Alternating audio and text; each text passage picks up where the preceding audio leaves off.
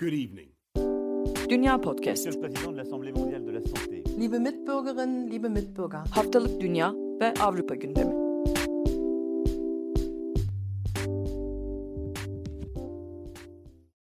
Herkese merhaba. Dünya Podcast'a hoş geldiniz. Ben Akın Art, Nida Dinçtürk ve Seda Karatabanoğlu ile birlikte bu haftada sizler için Almanya'nın, Fransa'nın ve İngiltere'nin gündemini değerlendireceğiz. Gündemlerimiz biraz yoğun. Korona krizi konusunda tam iyiye gitmeye başladığımız, tünelin sonunda ışığı görmeyi düşündüğümüz zamanda özellikle Almanya ve Fransa'da işlerin tekrar sarpa sarma olasılığı olduğunu gösteren gelişmeler yaşanıyor. Bir diğer önemli gelişme de bugün Avrupa ve Türkiye ilişkileri açısından çok önemli. Bugün 27 Mart ve yarından itibaren Türkiye ve Avrupa arasındaki saat farkı 1'e düşmüş olacak. Ben Almanya'nın gündemiyle başlayayım. Ondan sonra sözü Seda'ya ve Nida'ya vereceğim. Almanya gündemi biraz karışık. Özellikle Covid ve Covid'den kaynaklı bir siyasi krizden söz etmek mümkün. Daha önce de detaylarını aktarmaya çalışmıştık. Geçen pazartesi günü eyalet başkanları ve Başbakan Angela Merkel arasında, hükümet arasında bir toplantı yapıldı ve bu toplantıda mevcut önlemlerin uzatılmasına karar verildi ve Paskalya'da önlemlerin daha da sertleştirilerek 5 günlük bir toplam kapanmayı kapsayan bir uygulamaya geçilmesi kararı çıkmıştı. Fakat bu karar oldukça yoğun tepkiler aldı. Hem iş dünyasından hem bazı siyasi partilerden ve bunun arkasından yaklaşık 36 saat sonra Merkel bir açıklama yaparak kararı geri aldıklarını söyledi ve kararın sorumluluğunun kendisinde olduğunu söyleyerek özür diledi. Bu özürü takdirle karşılayanlar da oldu. Hükümet cephesinden örneğin SPD'den e, bu karar hükümet tarafından alınmış ortak bir karardır. Dolayısıyla kimsenin bireysel olarak inisiyatif almasına gerek yok, üzerine sorumluluk almasına gerek yok gibi açıklamalar da yapıldı. Fakat bu özürden tatmin olmayan da ciddi bir kesim vardı. Çünkü Paskalya'daki bu uygulama meselesi artık aslında biriken tepkinin patlaması olarak belki değerlendirilebilir. Almanya'da 3. dalganın başladığını daha önce Robert Koch Enstitüsü Başkanı Lothar Wiehle açıklamıştı. Yine bir açıklama yaptı ve bu açıklama günlük vaka sayısının önlem alınmadığı takdirde Nisan ayından itibaren 100 bin civarına kadar çıkabileceğini söyleyen oldukça korkutucu bir açıklamaydı. Şu an günlük vaka sayıları 20 bin civarında Almanya'da ve 7 günlük insidans değeri yani 100 bin kişi başına düşen yeni vaka oranı bugün itibariyle 124.9'du. E, üçüncü dalganın çok daha kötü olacağını, çok daha kötü sonuçlar doğuracağını ve çok daha hızlı yayılma ihtimali olduğunu bu rakamları da paylaşarak Villa söyledi. Şimdi bununla ilgili alınmaya çalışılan bir takım önlemler var. Bunlardan bir tanesi Almanya'dan yurt dışına seyahat yapılmasının önüne bir takım engeller getirmek, belki seyahat yasakları uygulamak. Fakat bu çok kolay değil çünkü bununla ilgili çok fazla anayasal boşluk var. E, hükümet sözcüsü Stefan Zaybert örneğin bununla ilgili bir açıklama yaptı. Konuyla ilgili çalıştıklarını söyledi. Fakat çok fazla hukuki detay olduğu için meselenin biraz daha zaman alacağını belirtti. Yine bununla ilgili bir açıklama hükümet yetkilileri de Robert Koch Enstitüsü de vatandaşları bir kez daha lütfen önlem alın, dikkat edin, sağlıklı kalmaya çalışın, evde kalmaya çalışın gibi telkinlerde bulundu. Fakat burada vatandaş cephesinden söylenebilecek şey de lütfen aşı stratejisini artık uygulanması gerektiği gibi hayata geçirin olabilir. Çünkü bir senedir birilerinin üzerine, birilerinin sorumluluğu üzerine yıkılarak yapılan bir politika var korona konusunda. Bu politika başlarda bir başarıya ulaşmıştı bildiğiniz gibi Almanya belli noktalarda örnek gösterilen bir ülke olmuştu. Fakat bunun çok uzağında şu anda. Bu da aşılama politikasının işlememesinden, daha doğrusu çok yavaş işlemesinden kaynaklanıyor. Bununla ilgili AB içerisinde bir takım gerilimler de yaşanıyor. Geçen hafta İtalyan basınında çıkan haberlere göre Roma yakınlarında bir depoda 29 milyon doz AstraZeneca aşısı olduğu ortaya çıkmış ve bu aşının İngiltere'ye ihraç edileceğine dair iddialar, şüpheler vardı. Fakat AstraZeneca'dan yapılan açıklamada bu aşıların 13 milyon dozunun Avrupa'ya dağıtılmadan önce kalite kontrolden geçirilmek için orada tutulduğu, 16 milyon dozunun da gelişmekte olan ülkelere aktarılmak üzere Dünya Sağlık Örgütü'ne gönderileceği söylendi. Fakat bu tarz açıklamalar bildiğiniz gibi çok sık oluyor. Daha önce AB Komisyonu Başkanı von der Leyen da Avrupa'da üretilen aşıların ihracatına dair kısıtlamalar getirebileceklerini söylüyordu Almanya, e, Avrupa Birliği tarafından. Burada özellikle kastedilen ülkenin de İngiltere olduğunu söylemek lazım. Çünkü AstraZeneca özelinde bir tür rekabet var İngiltere ve Avrupa Birliği arasında. Avrupa Birliği yetkilileri AstraZeneca'nın İngiltere'ye verdiği taahhütleri yerine getirdiğini fakat Avrupa'ya verdiklerini yerine getirmediğini söylüyor ve bundan şikayet ediyor. Bununla birlikte başka bir gerilim daha, ufak bir gerilim daha oluştu Avrupa ülkeleri veya yetkilileri arasında diyelim.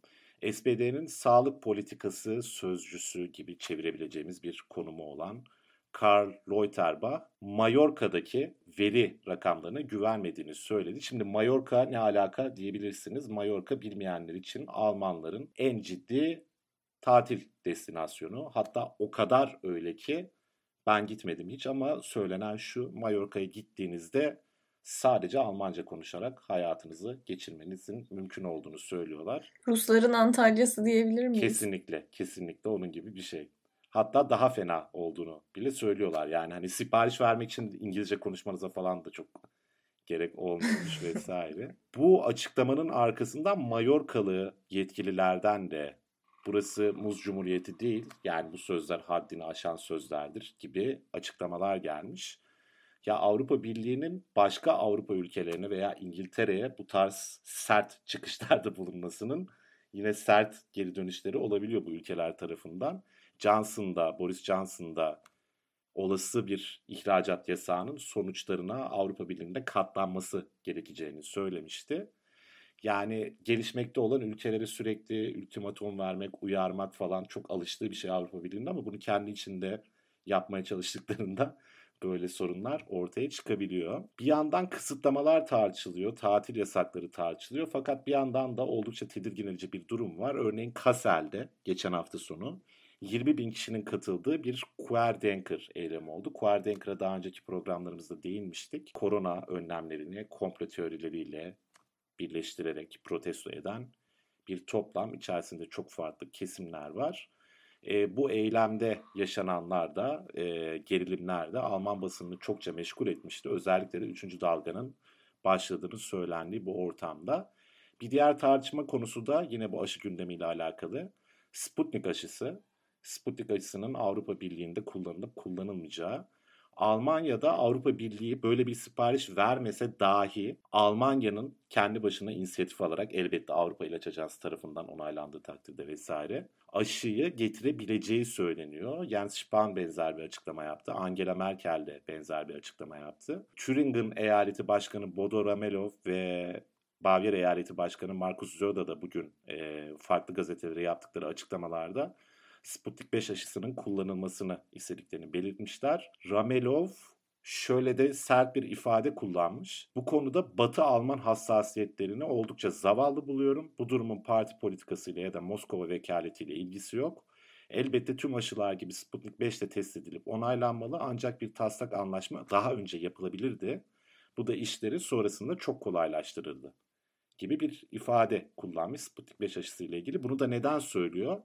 Bildiğiniz gibi Rus aşısı ortaya çıktığından beri, bulunduğu, duyurulduğundan beri öz, Avrupa'da, özel Almanya'da da çok fazla işte bunun bir tür soğuk savaş politikası gibi e, işte bir tür şüphe işte Rus aşısı yeterince güvenilir mi veya Rus aşısı alırsak bu Rusya'nın propagandasını hızlandırır mı gibi siyasete alet edilen bir takım meseleler vardı. Bunlara tepki göstermek için bunu bir Batı Alman hassasiyeti olarak yorumlamış Bodo Ravelov. Thüringen'da eski Doğu Almanya eyaletlerinden biri. Onu da belirtmiş olayım.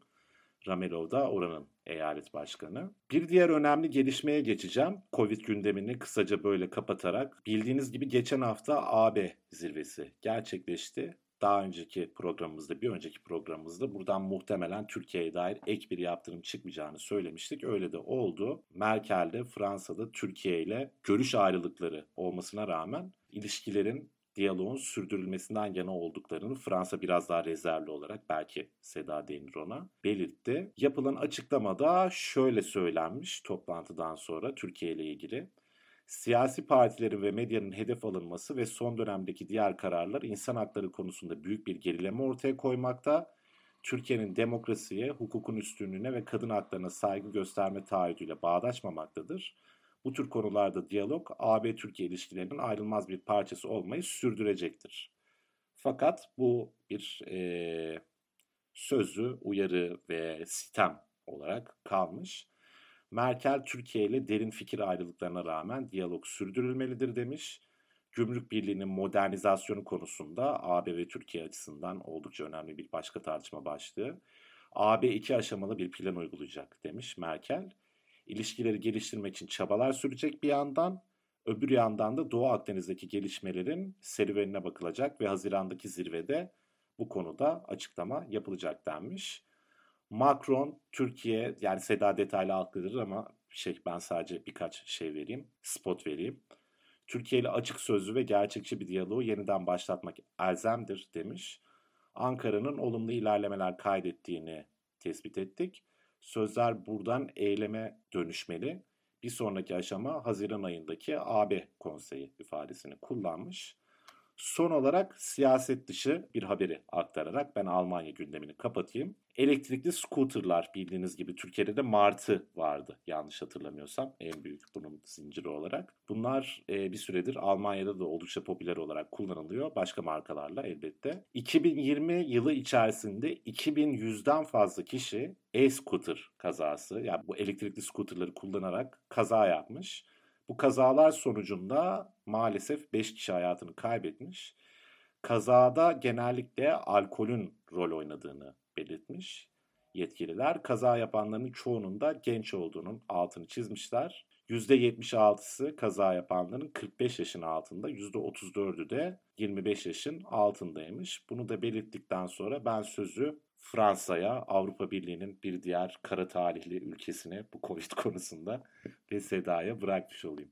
Fransa'daki salgınla ilgili durumu aktarmadan önce biraz vaka sayılarından bahsetmek istiyorum. Akında Almanya'da e, günlük vaka sayısının 20 bin civarı olduğunu söyledi. 20 bin civarı Fransa'da normalleşen bir e, sayı oldu ve e, vaka sayıları 30 bine, 40 bine hatta 45 bine çıktığında yetkililerden önlemleri sıkılaştırmaya dair açıklamalar geldi. Daha öncesinde işte önlemlere sadık olmalıyız, onlara saygı duymalıyız. Kesinlikle çok dikkatli olmalıyız gibi e, herhangi bir kapıya çıkmayan açıklamalar geliyordu. Geçen hafta aktardığım gibi Fransa'nın 16 departmanında e, konfirmon ilan edildi. E, konfirmon demek sadece geçerli bir sebebiniz olduğunda evden çıkmak demek. E, evden çıkmak yasak değil ancak geçerli bir sebep sunmanız gerekiyor. Daha öncesinde seyahat belgesi uygulaması vardı. Bu 16 departman içinde ilk başta seyahat belgesi uygulaması açıklandı ancak daha sonra belgeyi kullanmanın çok komplike bir şey oldu ortaya çıktı ve hemen bir gün sonra e, seyahat belgesi kullanma zorunluluğu kaldırıldı. Kullanma zorunluluğu kısmen kaldırıldı diyebilirim aslında. Kısmen kaldırıldı demek daha doğru olacak. Sabah 06 ve akşam 19 saatler arası seyahat belgesi taşımak zorunda değilsiniz. E, ancak 19'dan sonra yani sokağa çıkma yasağı başladıktan sonra seyahat belgesi yanınızda bulundurmanız gerekiyor. Bu aslında e, konfirman olmayan bölgelerde de geçerli olan bir durum zaten. Hafta içi 3 tane departman daha açıklandı. E, artık konfirman olan departman sayısı 19'a çıktı. OP, Nier e, ve Ron departmanlarında artık e, bugünden itibaren konfirman uygulanacak. Dediğim gibi Fransa'da vaka sayıları korkunç bir şekilde artıyor. 25 Mart'ta 45.641 vaka vardı. Dün 26 Mart'ta 41.869 vaka tespit edildi. Vaka sayıları böyle hızlı artarken bir de aşı sayılarına bakmak istedim. E, bugün itibariyle ilk doz aşıyı alan 7 milyondan fazla insan var. Hatta 7 milyon 200 bin diyebilirim. İkinci doz aşıyı alan ise 2,5 milyon 993 bin gibi bir sayı var. Son 24 saat içinde 300 bin küsür kişiye İlk doz aşı yapılmış. 40 binden fazla kişiye de ikinci doz aşı yapılmış. İki doz aşı arasında 3 hafta beklemek gerektiğini söylemekte fayda var. Yine salgının kötü gidişatı ile ilgili bir gelişme var Fransa'da. Perşembe günü Paris'te Lüksemburg bahçesinde 10 kadar bir öğrenci e, bir öğrenci grubu piknik yapmak için bir araya geldiğinde polis kendilerine e, yanlarına gidiyor ve yaptıklarının doğru olmadığını, mesafeyi koruyamayacaklarını ve aslında 6'dan fazla kişinin bir araya gelmesi gelmesinin mümkün olmadığını söylüyor. Aslında 6 kişiden fazla e, bir araya gelememe kuralı Ekim 2020'deki ikinci e, konfirmon, ikinci ulusal konfirmon e, dönemi çıkan bir kuraldı. Hükümet artık bu kuralı net bir şekilde uygulamaya karar verdi diyebiliriz. 6 kişiden fazla insanın bir araya gelmesinin istisnaları var. Büyük aileler açık havada yapılan spor etkinlikleri gibi ancak bu konuda da tabii ki her zaman olduğu gibi netlik söz konusu değil. Macron'un hakkında bahsettiği gibi Avrupa Konseyi sonrası e, bir yaptığı açıklama vardı. Aslında Macron o açıklamada 3 e, departmanında konfirman uygulanacağını söylemişti. Ve programı hazırlanırken de aslında benim hem dikkatimi çeken hem de canımı sıkan bir cümlesini fark ettim Macron'un. E, önümüzdeki haftalar çok zor geçecek ancak gerekli tüm önlemleri zamanında alacağız demiş. Hatırlatmakta fayda var. Ocak ayında, Ocak ayın ortasından başlayan ve neredeyse 3-4 hafta süren bir 3. karantina tartışması vardı. Ancak Macron ısrarla bunu kabul etmemişti. Daha sonrasında e, Ocak ayında bilim kurulunun konfirman ilan edilmesi gerektiği raporuna rağmen Macron'un e, bunu uygulamadığı ortaya çıkmıştı. Basına yansımıştı birkaç ay sonra ve Macron bencillikle suçlanmıştı. Şimdi önümüzdeki haftalar zor geçecek derken açık havada vakit geçirme imkanı artarken e, insanları yeniden eve kapatmak ya da açık havada dahi olsa bir araya gelmelerini engellemek e, nasıl bir yönetim biçimi ben gerçekten anlayamıyorum çünkü e, Macron ikinci karantina ilan etmekte de çok diretmişti. Üçüncü karantinayı zaten ilan etmedi. O zaman sürekli şunu tutunuyordu. Fransızların psikolojisi buna müsait değil. E, şu an müsait mi? Yani ben de bunu sormak istiyorum. Hani insanlar e, yani çok çok sıkıldık ya. Dünya Podcast'te ey Macron sesleri Gerçekten yükseliyordu. ey Macron, ey yetkililer yani halimizi görmüyor musunuz demek istiyorum.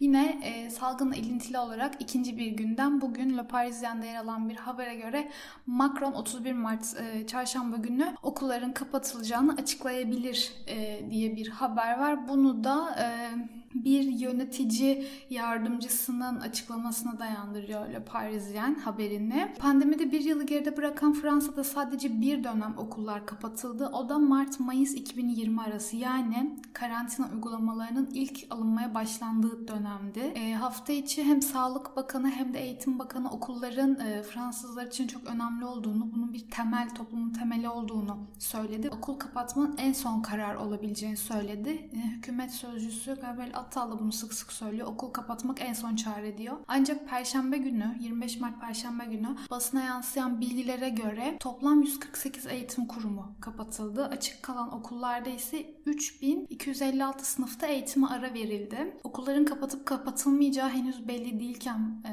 bu tartışma devam ediyorken yine hükümet 29 Mart pazartesinden itibaren okullarla ilgili yeni önlemleri hayata geçirecek. Bu önlemlere göre konfirmon ilan edilen 19 departmanda sınıflarda tek bir vaka tespit edilse bile eğitime ara verilecek. E, bu uygulama anaokulundan tüm okul seviye yani liseye kadar e, tüm okul, üniversite hariç tüm okul seviyeleri için geçerli olacak. Ee, ilk vaka tespit edildiğinde eğitim ara vermek ne demek? Normalde Fransa'da bir sınıfta 3 pozitif vaka tespit edildikten sonra o sınıf kapatılıyordu ya da okul. O yönetim karar veriyordu buna. Ancak 19 e, konfirman olan 19 departmanda bunun için tek pozitif vaka sayısı yeterli denildi. E, yani onlarca departman var Fransa'da konfirman olmayan. Tekrar 3 kişinin olmasını mı bekleyecekler? Bu da çok çelişkili. Aynı zamanda öğretmenlerin e, hafta içi Macron e, bir aşı merkezine ziyaret etmişti. Orada kendisine sorulan bir soruyu yanıtladığında öğretmenlerin aşılanmasına Nisan ortasına da sonunda başlanacağını söylemişti. Okullar bu kadar önemliyken, okulları açık tutmak bu kadar önemliyken e, öğretmenleri aşılamaya dair bir aksiyon alınamaması 27 Aralık'tan itibaren aşı yapılıyor bu ülkede. Yine aslında bir soru işareti. Okullarda alınacak diğer bir önlem ise yedek öğretmenler. Hem öğretmenlerin üzerindeki yükü azaltmak için hem de e, salgına yani hastalığa yakalan öğretmenleri paslayacak. E, öğretmenleri e, alabilecek ihtiyaç duyan e, okullar, okul yönetimleri. Son önlem ise kantinler. E, kantinlerde yine vaka tespit edilen okullarda kapatabilecek. Yine kantin kapatmanın son çare olduğu söyleniyor haberlerde. Son gündem olaraksa aslında salı günü e, yayınlanan ve tüm haftayı öncesinde ve sonrasında tüm haftayı e, meşgul eden bir gündem. Fransa'da Erdoğan belgeseli yayınlandı. 23 Mart Salı akşamı devlet televizyonu France 5'te Erdoğan Avrupa'ya kafa tutan Sultan adlı bir belgesel yayınlandı. Belgesel sonrasında Macron'la yapılan bir söyleşiye de yer verildi. E, Macron'un e, telekonferans üzerinden Erdoğan'la bir görüşmesi sonrası kaydedilen bir söyleşiydi bu. Bu söyleşide Macron'un bir cümlesi Türkiye basınında da e, Fransız basınında da oldukça gündem oldu. E, Macron bu söyleşide 2022'de gerçekleşecek Fransa Cumhurbaşkanlığı seçimlerini kastederek belli ki bir sonraki seçimleri müdahale girişimleri olacak. Bu yazılı tehditlerde üstü kapalı değil ifadesini kullandı. Daha sonra bu sözlerden dolayı Macron'a Türkiye cephesinden e, oldukça sert tepkiler geldi. Macron bu tepkilere karşı Twitter hesabından bir açıklama yaptı, bir tweet attı. Avrupa olarak oy birliğiyle ortak pozisyon alarak Ankara tarafının olumlu ilerlemeler olduğunu gördük. E, sözler şimdi gerçekleştirilmeli. Bundan sonraki etap Haziran'daki Avrupa Konseyi zirvesi dedi. Son olarak çok kısa belki bir gündem değil ama birkaç cümleyle almadan geçmek istemediğim bir konu var. Bugün 27 Mart e, Cumartesi günü Paris'te Türkiye'li kadınlar ve onlara destek veren e, kadınlar İstanbul Sözleşmesi'nden e, çekilme kararına karşı bir eylem düzenledi. Hem Türkçe hem Fransızca pankartlar ve dövizler taşındı. Küçük bir açıklama yapıldı. İstanbul Sözleşmesi'nin e, Türkiye'li kadınlar için ne ifade ettiği neden çekilmemesi gerektiğine dair. Böyle diyeyim ve İngiltere gündemini dinlemek için Nida'ya sözü bırakayım. Teşekkür ederim. Ben e, galiba geride kalan hafta biraz az Covid gündemi aktarmıştım ki bu hafta komple bir Covid-19 gündemiyle geldim İngiltere tarafında da. Aslında hafta içinde biz e, bir tweet atarak da bunu hatırlatmıştık. Fakat 23 Mart geride kaldı. E, 23 Mart 2020 İngiltere için ilk kez lockdown'un ilan edildiği tarihti. Yani bu da şu demek e, geride kalan haftada ilk lockdown'un yıl dönümü, ilk yıl dönümü de geride kalmış oldu. Lockdown neydi? Ulusal kısıtlama tedbirleri diye e, özetleyebilirim aslına bakarsak. E, geçen 12 aylık sürede iki kez daha lockdown ilan edilmişti ve toplamda 120 bin kişi aslında bu rakam 120 binin de üstünde fakat küsuratsız bir şey söylemek gerekirse 120 bin kişi hayatını kaybetti diye anıyoruz salgının ilk yılında İngiltere'de. Bu tabii ki boş geçmedi. Kraliçe pek çok kişinin e, hissettiği keder ve kayıp duyguları e, üzerine aslında bir Londra'daki St. Bartholomew Hastanesi'ne bir buket çiçek gönderdi. E, ardından hem Londra'nın hem de aslında ülkedeki diğer kentlerin çok simgesel yapıları üzerinde e, sarı ışık yansıtılarak bir tür anma etkinliği düzenlendi. İnsanlar evlerinin önüne mumlar, e, meşaleler e, koyarak bu anma etkinliğine katıldılar. Kimisi sadece telefon ekranlarının ışığıyla katıldı. E, aynı anma aslına bakarsak Başbakanlık konutunda da e, Downing Street 10 numarada da görüldü. E, bu anmayla geçti. Bunu da bitirmeden hatırlatmak e, gerekir. Resmi ölüm rakamı 23 Mart 2020'den 23 Mart 2021'e kadar 364'ten 126.172'ye yükselmiş. Bu gündemi de geçmeden e, bu makası not etmek isterim. Diğer taraftan geride kalan haftanın en çok tartışılan başlığı aşı pasaportu oldu İngiltere'de. Çünkü aslında 12 Nisan itibariyle e, mekanlar açılmaya başlayacak. Bu da şu demek kapalı mekanlarda değil fakat bahçesi olan publarda, kafelerde, restoranlarda insanlar başka evlerden kişilerle bir araya gelerek yiyip içebilecekler. Bu tartışma nasıl geldi gündeme? Bildiğiniz gibi aslında biz aşı tartışmalarını çoğunlukla, e, aşı pasaportu tartışmalarını çoğunlukla uluslararası seyahatler e, özelinde konuşuyorduk. Ancak Boris Johnson pub gibi mekanlara girebilmek için de bir aşı pasaportu sistemine geçilmesinden söz etti. Ki e, asıl tepki çeken başlık da buydu. Hükümet danışmalarından Profesör Stephen Richer bir açıklama yaptı. Böylesi bir politikanın aşı karşıtı tutumu arttırabileceğini söyledi. Bu arada İngiltere'de aşılama çalışmaları 30 milyon doza dayanmış vaziyette. E, fakat hali hazırda e, Avrupa'da da gözlenen aşı karşıtı tutumun İngiltere'de kendini göstermemesi için bir sebep yok. Bildiğiniz gibi çok uzun süreler zaten Covid karşıtı önlemlere karşın eylemler yapılıyordu. Haliyle burada aslında insanların kişisel hayatını, e, özel hayatlarını, gündelik hayatlarını kısıtlayıcı olabilecek bir uygulamanın ortaya çıkması söz konusu olduğu için Profesör Richard de bunun geri tepebileceğini ifade etti. E, salgında oldukça olumlu sonuç veren bir arada olma duygusu böylece yok edilir. E, bu duygu kaybedilir dedi. Ardından da Boris Johnson İngiltere'de aşı pasaportunun ancak tüm yetişkinlere aşı teklif edildiğinde mümkün olabileceğini ancak henüz bununla ilgili bir karar alınmadığını söyleyerek biraz tansiyonu düşürmeye çalıştı. Tabii net bir açıklama gelene kadar e, burada kimse emin olmayacak ve bu konudaki tansiyonun çok düşeceğini zannetmiyorum. En azından 12 Nisan'a kadar gerçekten publar açıldığında e, hep publar üstünden anlatıyorum çünkü İngiltere'de sosyal hayat gerçekten publar üstünden aktığı için. E, gerçekten publar açıldığında nasıl bir uygulamayla karşılaşacağız bunu göreceğiz. Daha önceki lockdownların bitiminde nasıl oluyordu diye hatırlamamız gerekirse Hatırlamıyoruz. O kadar uzun zaman oldu ki. Bizde küçük bir aralık var. Ee, aralıkta birkaç hafta. Bizde 6 aydır her şey kapalı. Evet, bizde şey e, yani İngiltere'de Christmas öncesinde Christmas'ta açık olabilme ümidi uğruna kaç haftalığına belki de hafta bile değildi mesela benim de zaman mevhumum gitti, gitti bu konuda. Bir açılma denemesi yapıldığında en son bir yerlerde oturup bir şeyler yiyip içebiliyordun. Ama öncesinde de ge- geçen yaz boyunca mekanlar açıkken de bu uygulaması şöyle sürdü. Ee, bir mekana gittiğiniz zaman aslında oradaki kayıt defterine kayıt bırakıyordunuz işte hangi saatler aralığında orada olduğunuzu, isminizi, soyadınızı ve iletişim bilginizi bırakıyordunuz. Haliyle o listedeki kişilerden birisi Covid olduğu zaman dönüp size de bilgi veriyorlardı. Biraz primitif bir sistem olduğunu farkındayım ama bütün bir yaz böyle geçti. Lockdown haricindeki tüm zamanlar bu tip bir önlemle geçti e, İngiltere'de. Şimdi Boris Johnson aşı pasaportunun daha e,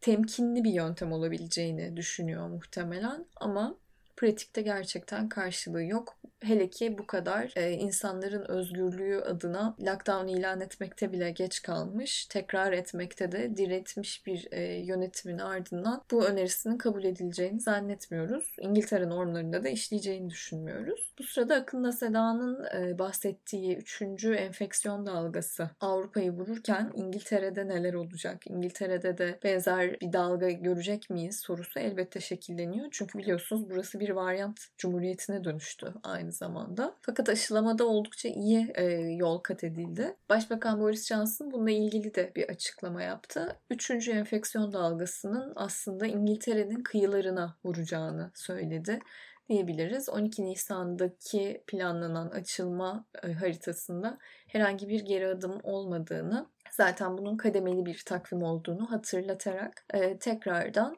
altını çizdi diyebiliriz. Bu sırada 12 Nisan tarihi yaklaşırken İngiltere'deki vaka sayıları ne durumda diye bir soru şekillenebilir e, aklınızda. Uzun süredir bu rakamlara değinmiyoruz. Geride kalan haftada aslında e, son 28 gün içinde 58 kişi daha ölmüş ki bu yani 58 İngiltere için 28 günlük bir bilançoda oldukça iyimser bir rakam. Koronavirüs vaka sayısı ise 4715 olarak kaydedilmiş.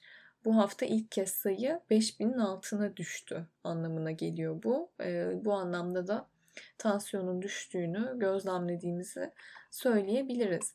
Bitirmeden bir önemli başlık aslında İngiltere'de yaşayan Türkler için önemli olabileceğini düşündüğüm bir e, kafa karışıklığını aktarmak istiyorum. Bu hafta normalde İngiltere'nin yurt dışına çıkış yasağını kaldırma tarihi 17 Mayıs'ken bir söylenti belirdi ve bu yasağın Haziran sonuna kadar uzatılabileceği konuşuldu. Bu o kadar ciddiye alındı ki BBC hariç Daily Telegraph, The Times, Daily Mail, The Guardian gibi o çok önemli gazeteler bile aslında yurt dışı çıkış yasağı Haziran sonuna kadar uzatıldı manşetleri attılar. Burada soru işaretiyle e, beklememizin nedeni şu. Bir dediğim gibi BBC de bu haberi geçmedi. Diğer taraftan bu tip yasal anonsları takip ettiğimiz gov.uk sitesinde de bununla ilgili herhangi bir açıklama yok. Bakıldığında halen daha 17 Mayıs itibariyle bu yasakların sona ereceği e, görülüyor. Fakat diğer e, bu köklü gazeteler gerçekten hangi kaynağa dayandırarak Haziran sonuna kadar e, bu yasakların süreceğini manşetlerini taşıdılar. Bunu biz de bilmiyoruz. Bunun Türkiye'ye gitmeyi bekleyen birçok e, göçmen için de önemli bir başlık olduğunu biliyorum. O yüzden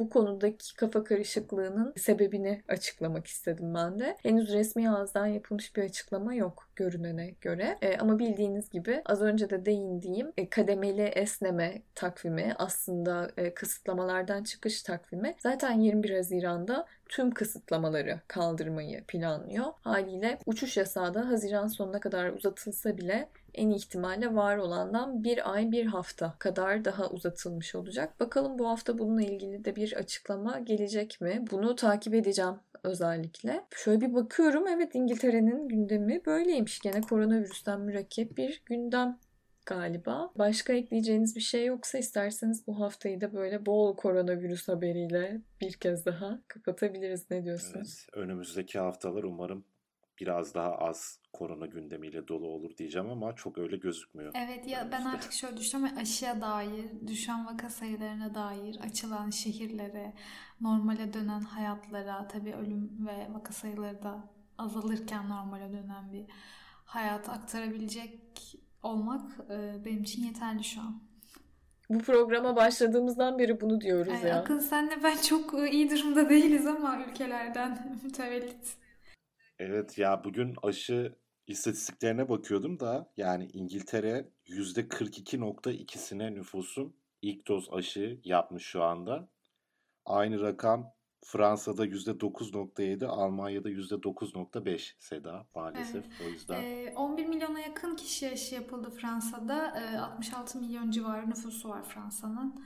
E, daha çok yolumuz var ya Fransa açısından. evet. Yani Nida bizden önce özgür kalacak muhtemelen. Ee, Ben de başka sebeplerden ötürü özgür kalamayacağım muhtemelen ama neyse en azından İngiltere için de özgür kalacağım diye teselli bulayım. Öyle o zaman kapatalım istiyorsanız yavaş yavaş.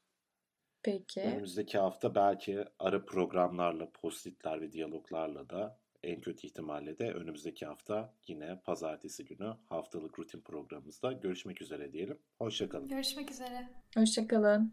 Good evening. Dünya Podcast. Monsieur le Président de l'Assemblée mondiale de la santé. Liebe Mitbürgerinnen, liebe Mitbürger. Haftalık Dünya ve Avrupa gündemi.